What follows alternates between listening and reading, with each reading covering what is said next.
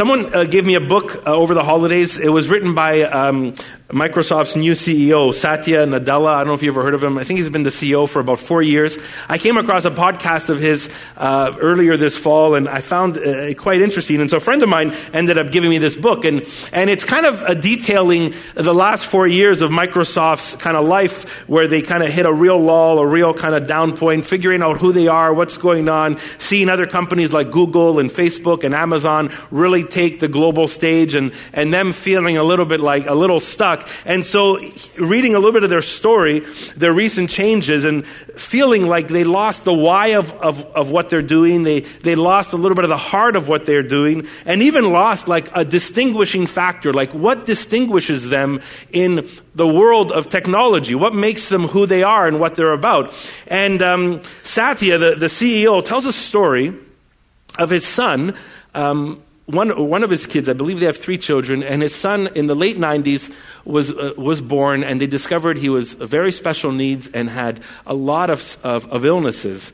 Uh, much, so much so that he was uh, in the hospital very often, hospitalized, needed that kind of constant care and attention really for his life.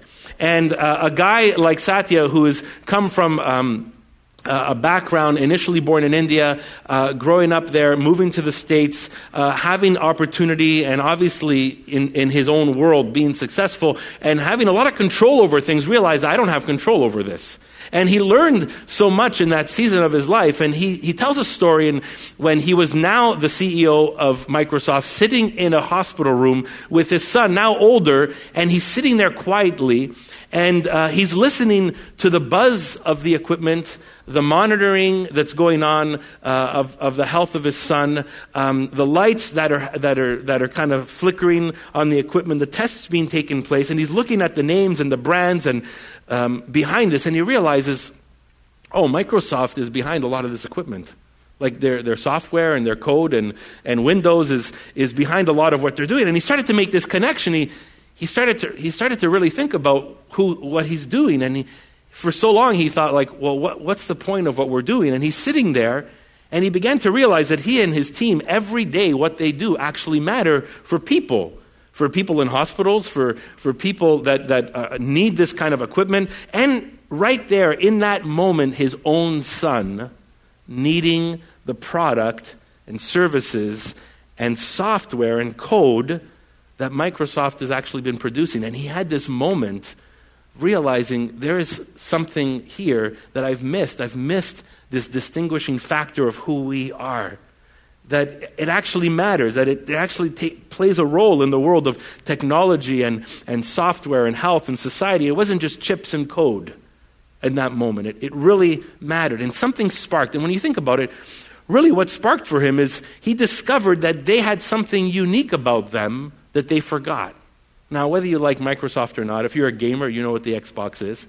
Um, some of you have the Surface Pro. Some of you still use Windows or like Windows. Um, some of you use whatever of their services. But for him in that moment, he discovered something unique about them that they forgot.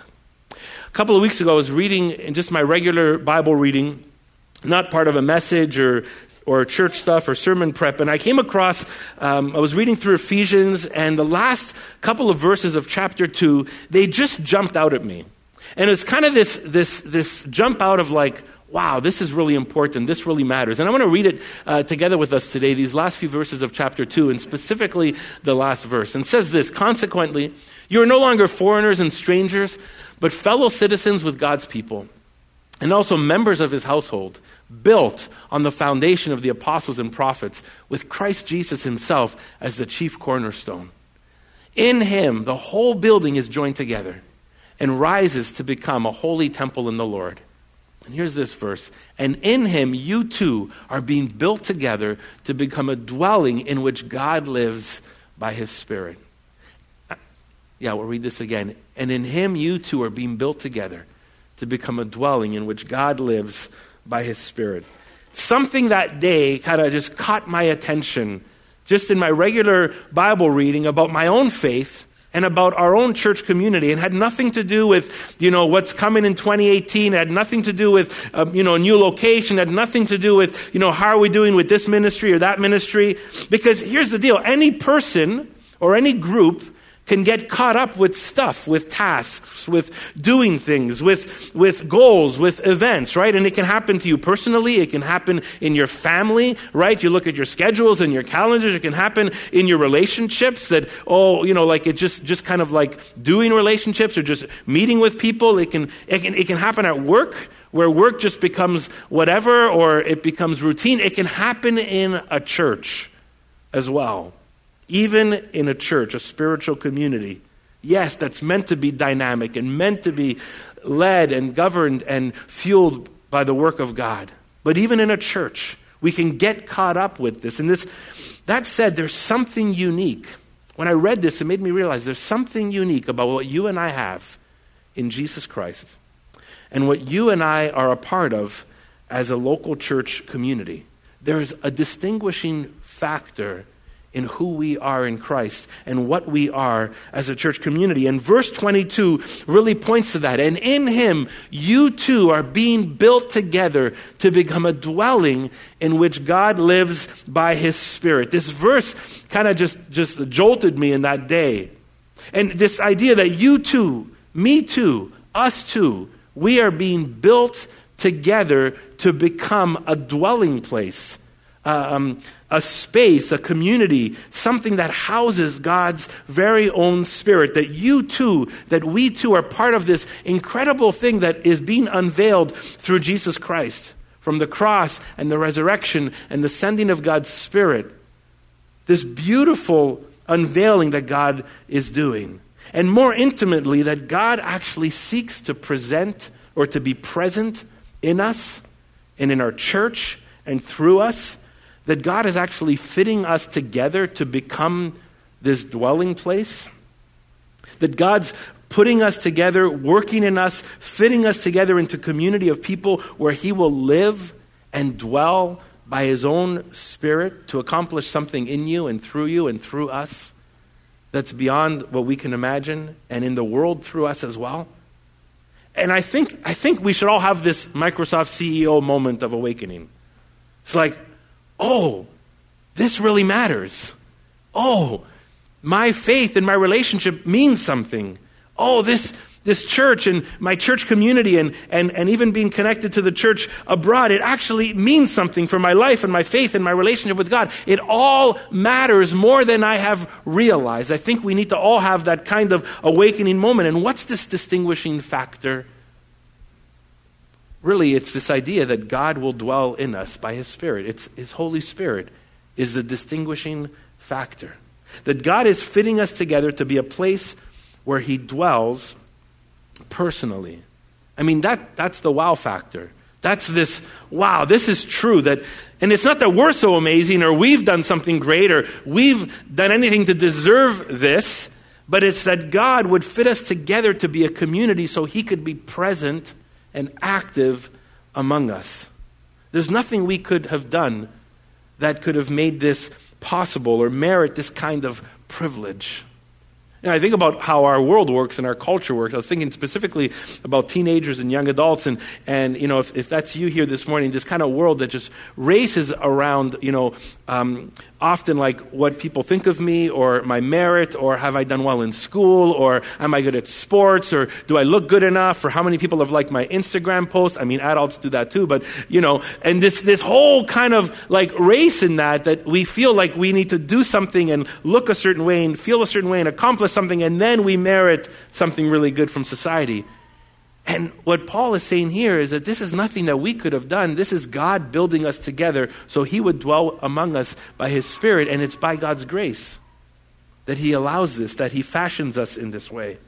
There's a bit of a backstory of what leads to make this possible, and, and these couple of verses just before verse 22 give us a little bit of a, a hint of that. The first is, is that the church fulfills a unique purpose. The church fulfills a unique purpose, that we are, are fulfilling something unique in God's plan, and it has, it, it has centers around the temple.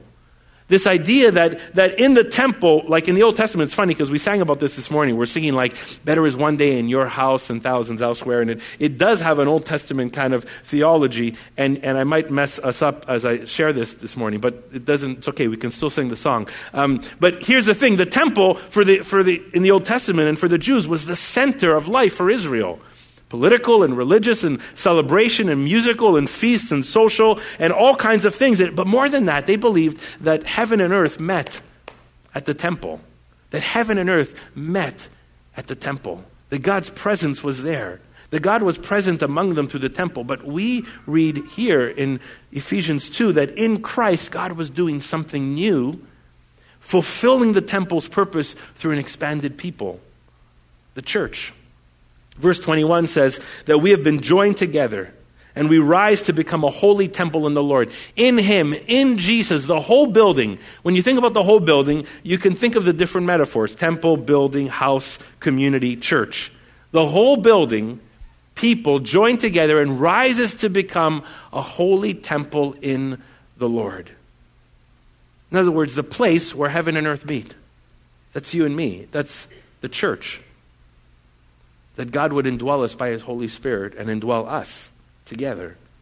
N.T. Wright says God was now seeking to make his home in the hearts and lives of people and communities that declared their loyalty to Jesus and determined to live by the gospel. That heaven and earth would now converge, not in a, not in, in a place, in, you know, in concrete walls, but in people who declare Jesus as Lord. And in the communities of Jesus followers that would grow and start, those that would worship him, call him Lord. See, and you and I can experience God's presence personally, and we together, together, God dwells among us, that through us, the world would actually see God. It's an amazing new piece in God's story in the New Testament. And it's one distinguishing factor that we are in Jesus. And it gets us to this kind of key distinguishing factor of Him dwelling among us. The next little factor is this that we're formed into this unique community. It's not just that we fulfill the temple, we're formed into a unique community of people. In verse 19, um, it, in verse 19, it says this Consequently, you are no longer foreigners and strangers, but fellow citizens with who? With God's people, and also members of his household. That word household, you kind of two ideas. One, Israel was God's house. The house of Israel was, was God's people. But in, in, the, in the Greek and Roman world, a household was this extended family. If, if you talked about, like, if you would talk about my household in the first century in the Greek and Roman world, it wasn't just my wife and I and my two kids. It was our, it would be our extended family, our, our cousins, our, uh, you know, a brother-in-law, a sister-in-law, a, a mom, a, a grandmother, uh, whatever, this, this extended family. And so in the Greek Roman world, to say a household was not one, two, three, or five people. It was an extended family of people. And when you put these two metaphors together, the house of Israel and this extended family, you get this idea that when Paul says we are God's household, we're God's extended family. We're part of God's family. We're his children. And there's spiritual relatives together in God's family. And we're not just fulfilling the temple of God, but now we've become, imagine, the extended family of God. The extended family of God. And when you're part of family, there's this idea that relationship and provision and favor and protection and resources all become part of what that means to be family. And if we're part of God's extended family, He feeds us and provides for us and protects us and leads us and guides us and sets the tone of who we are as part of His family. And Jesus is the glue of all that. Verse 22 says, In Him the whole building is joined together. In Jesus, Jesus becomes the glue of this family. So we have this idea that we've fulfilled this particular purpose as we're now this new temple that where God dwells. We're God's extended family. But here's this climactic dis- distinguishing factor. We're filled with a unique power and presence. We're filled with God's very own presence. And that's this moment to step back and say, wait a second, have I, have I neglected this, this truth about what it means to be a follower of Jesus, this truth about what it means to be part of the body of Christ. Verse 22 In Christ, we're being built together, right? Together to become a dwelling where God lives by his Spirit.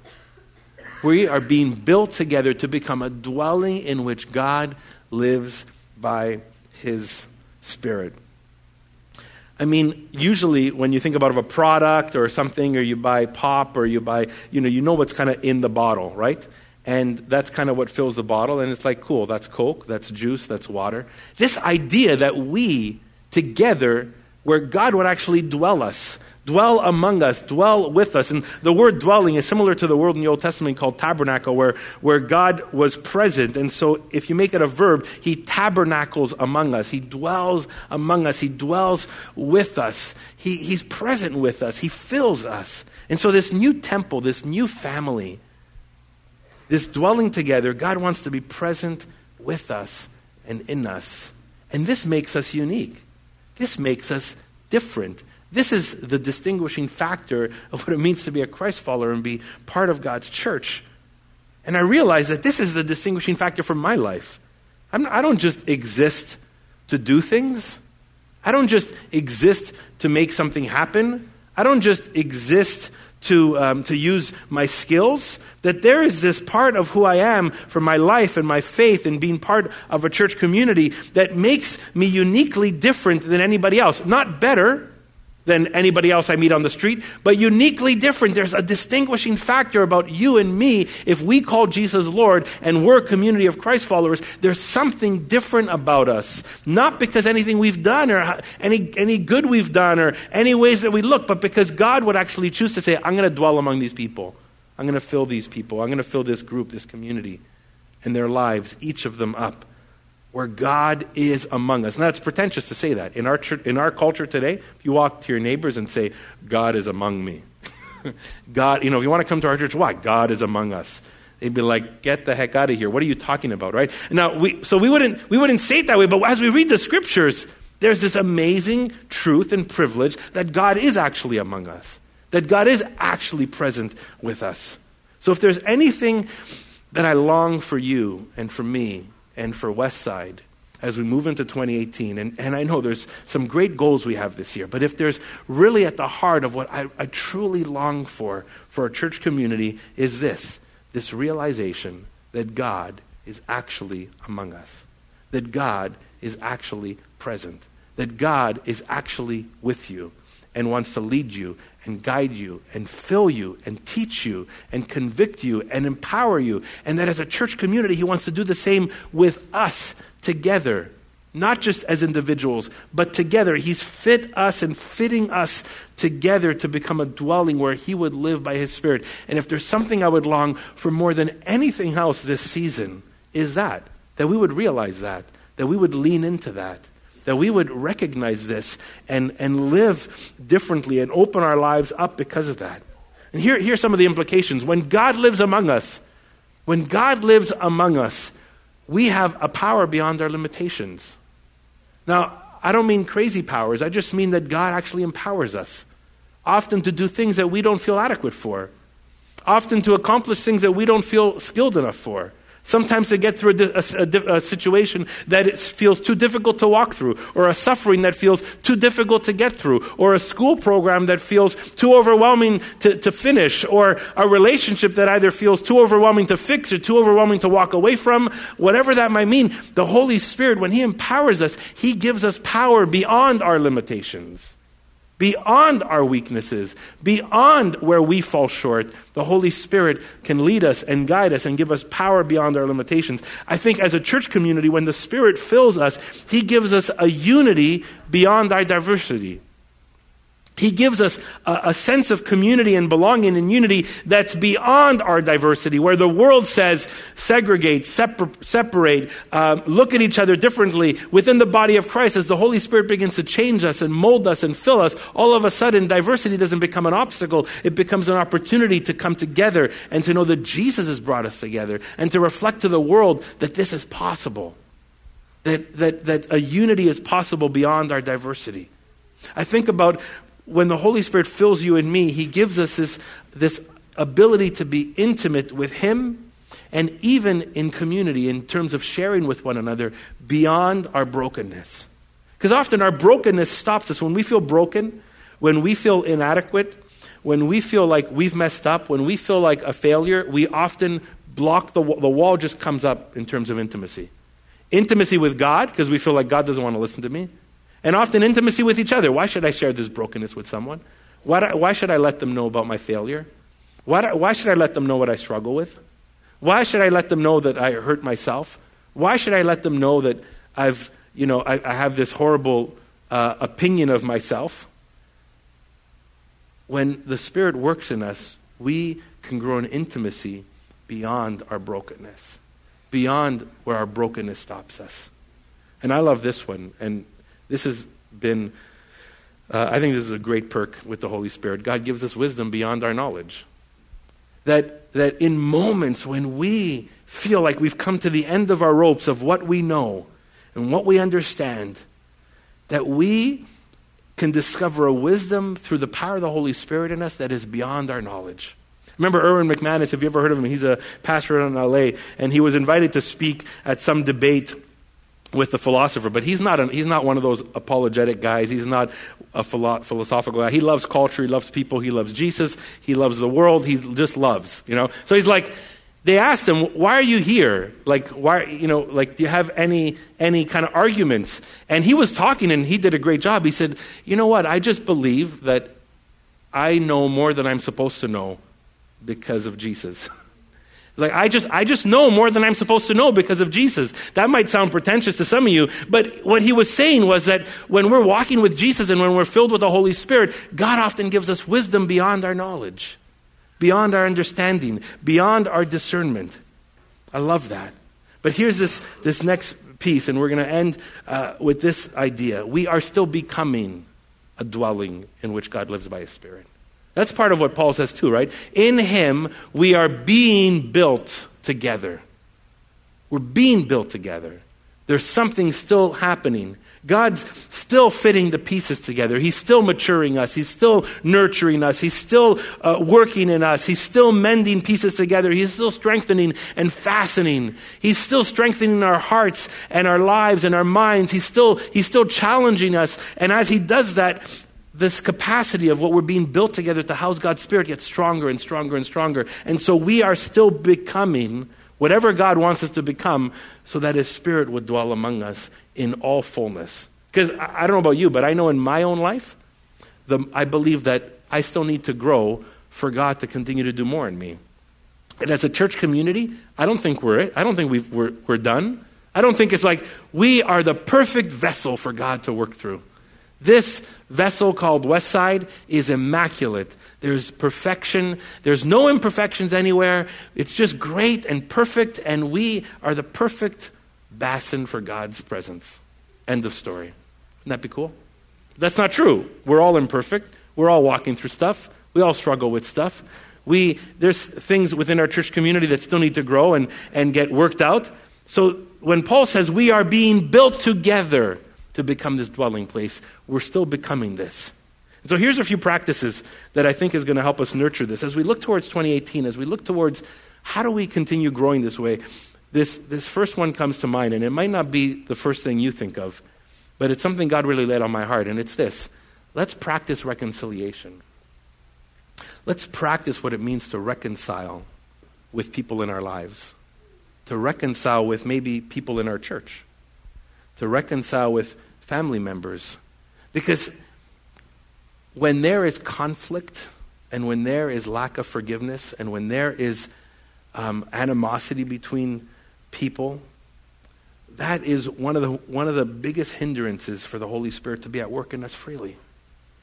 And I believe that one of the practices we can learn this season is to reconcile with each other. If we're going to be built together, we need strength in unity. So here's my challenge to you has someone wronged you? Someone wronged you lately? Maybe a month ago? Maybe six months ago? Maybe three years ago? Have you reconciled with that person? Have you reached out to them? Have you let them know? Do they know that they've wronged you? There's a process. We don't have all the time to walk through that, and, I'd love to help you if you need that. But this idea of have you can you reconcile with them? Has someone wronged you? And we, I know this happens. Just a friend of mine just this week said, Hey, I have some family members coming over tonight. It's going to be a tough night. I said, Why? Well, because um, um, so and so and so and so haven't talked for four years, but I've made them all come together for supper. So we're going to have fun. and so but it just tells me this is just true. It happens. It happens in life, in families, in relationships. So if someone has wronged you, let them know and move towards rec- reconciliation. Have you wronged someone? Is there a moment where you need to come to them and confess and ask them for forgiveness? What kills our capacity for God to dwell among us more than so many other things is this lack of reconciliation. But if we want to give it names, it's pride, it's entitlement, it's gossip, slander, it's envy, it's indifference. These things are walls, and they poke holes in this dwelling that God is building so he can dwell among us by his Spirit. Let's pursue reconciliation. But here's, here's some easier ones, okay?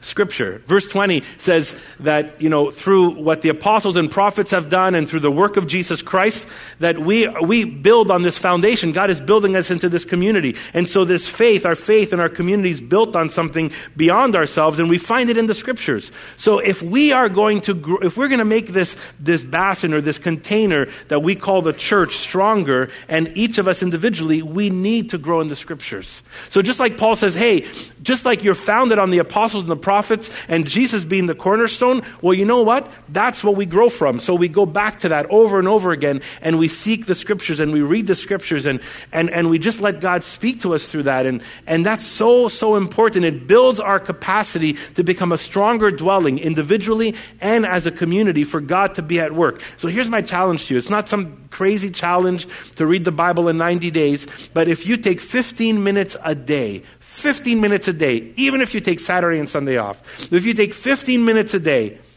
and get in the scriptures, if you take 15 minutes a day and immerse yourself in the scriptures and pray through the scriptures, we specifically provided a, a tool for that today with this, um, with this two year plan, a simple plan. Sundays are off, Saturdays are the Psalms, and you got a little bit to read. You can take the discovery version. You can read your own plan. You can start in the Gospels. It really doesn't matter to me at this moment what you do, but my goal, my hope for you is take 15 minutes a day and let the Scripture speak to you. Make that a practice in 2018. Second practice as we move towards this is community worship. The Scripture says, In Him we are joined together. It means we don't love Jesus by ourselves. We don't grow in Jesus by ourselves. We don't reach the community on our own. We don't experience God only by ourselves in our quiet times. We are a community together, joined together. And so when we come together for worship like this on Sundays and, and open the scriptures together and, and listen to each other and grow together, we gather in Christ's name. And you know this promise of the scriptures? Christ and God's Spirit is among us. So if we want to fulfill part of Ephesians 2:22 that God is building us into a dwelling where he lives by his spirit, when we come together that happens. That happens. And then this last practice and it's and it's something where we it's like it's like a roller coaster. It's kind of like dieting in your life, right? Does, this feel like dieting in your life? I don't know about you, but like you know whether it's dieting or exercise or doing something, here's th- this is what prayer looks like in most of our lives, right? We want to pray so much, and then we haven't prayed for months. We want to, even a church community, let's be a praying community. Let's have a prayer night. Let's do that. And it's like we go up and down, and that's what it feels like. But uh, my heart, just as I share with you this morning, is that we need to learn to pray together. We need to learn to pray together. This Wednesday is an opportunity, 7 p.m., to come together, seek the Lord in prayer. We've been trying to establish pre-gathering prayer for a half an hour be- behind the stage here on Sundays at 9:45. Um, we know there's pockets of prayer groups happening in our church community. Our community groups take time to prayer time. We need to learn to pray together. So, would outside of 15 minutes a day, would you join us on Wednesday and pray? Would Would you ask the Lord, Lord, I want to I want to grow in this this season. Pray through the scriptures you read. Whenever there's opportunity, just take it so you can learn to grow and pray in, in a significant way moving forward. I'm going to ask the team to come up as we close. And I love this, this, these two words. And I'll end with this. These two words in Ephesians 2, verse 22. Paul says, and in him, and these are the two words, you too are being built. You too are being built. You too. Me too. See, the people Paul was writing to were people that thought that maybe God's work was done with Israel. Maybe God only treasured the Jews, and, you know, he had that whole season um, with the Israelites, and, you know, he was doing something maybe different with us, but not like them. And, but Paul is saying, no, no, no, no, no. Because of what Jesus Christ has done on the cross, because of the power of the resurrection, you too are part of God's plans and purposes. You too are part of this, this building, this structure, this community that God is, is building. You too, you are no longer foreigners and strangers. You're now citizens of God's people, part of God's household. You too are part of this. In you too, God wants to dwell. In you too, God wants to work in your life, in your family, in your workplace, in your school, in your studies, in your relationships, in our church, you too, me too, us too, we are being built together as a dwelling place where God wants to live by His Spirit. It's not for other people, it's not just for the pro Christian that's sitting three, three feet from you. I don't know who they are, but it's not for the people who pray loud it's not just for the people who love to worship or are more expressive in worship. It's not for the people that are in a community group or not, or serving or not. You too. It's for you too. God wants to dwell you, wants to live in you, wants to, wants to make his presence known in you, and he wants to do it in us. It's not just for the church down the street or the church you see on TV or the church that worships so loudly or the church that has 3,000 people or 20,000 people. Us too. God wants to dwell and live and work among us. Amen? God, you're the champion of heaven and earth. Lord, we bow down to you. We bow down to your Son Jesus as Lord. We welcome the work of your Holy Spirit in our hearts, in our lives, in our relationships, in our finances, in our homes, in our workplaces, in all that we say and do. God, shape our thinking, shape our thoughts. God, may we be so aligned with the ruling and reign of your Son, Jesus, so that in what we do, God, may there be a glimpse of heaven. May there be a glimpse of your rule, your heart, your kingdom. God, we know this is only possible because you, you have included us as we've declared Jesus as Lord.